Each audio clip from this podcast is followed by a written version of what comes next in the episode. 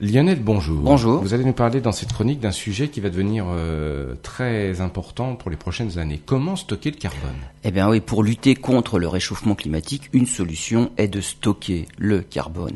Des chercheurs suisses ont calculé que si on plantait 1000 milliards d'arbres, cela permettrait de réduire de 25% le taux de carbone dans l'atmosphère.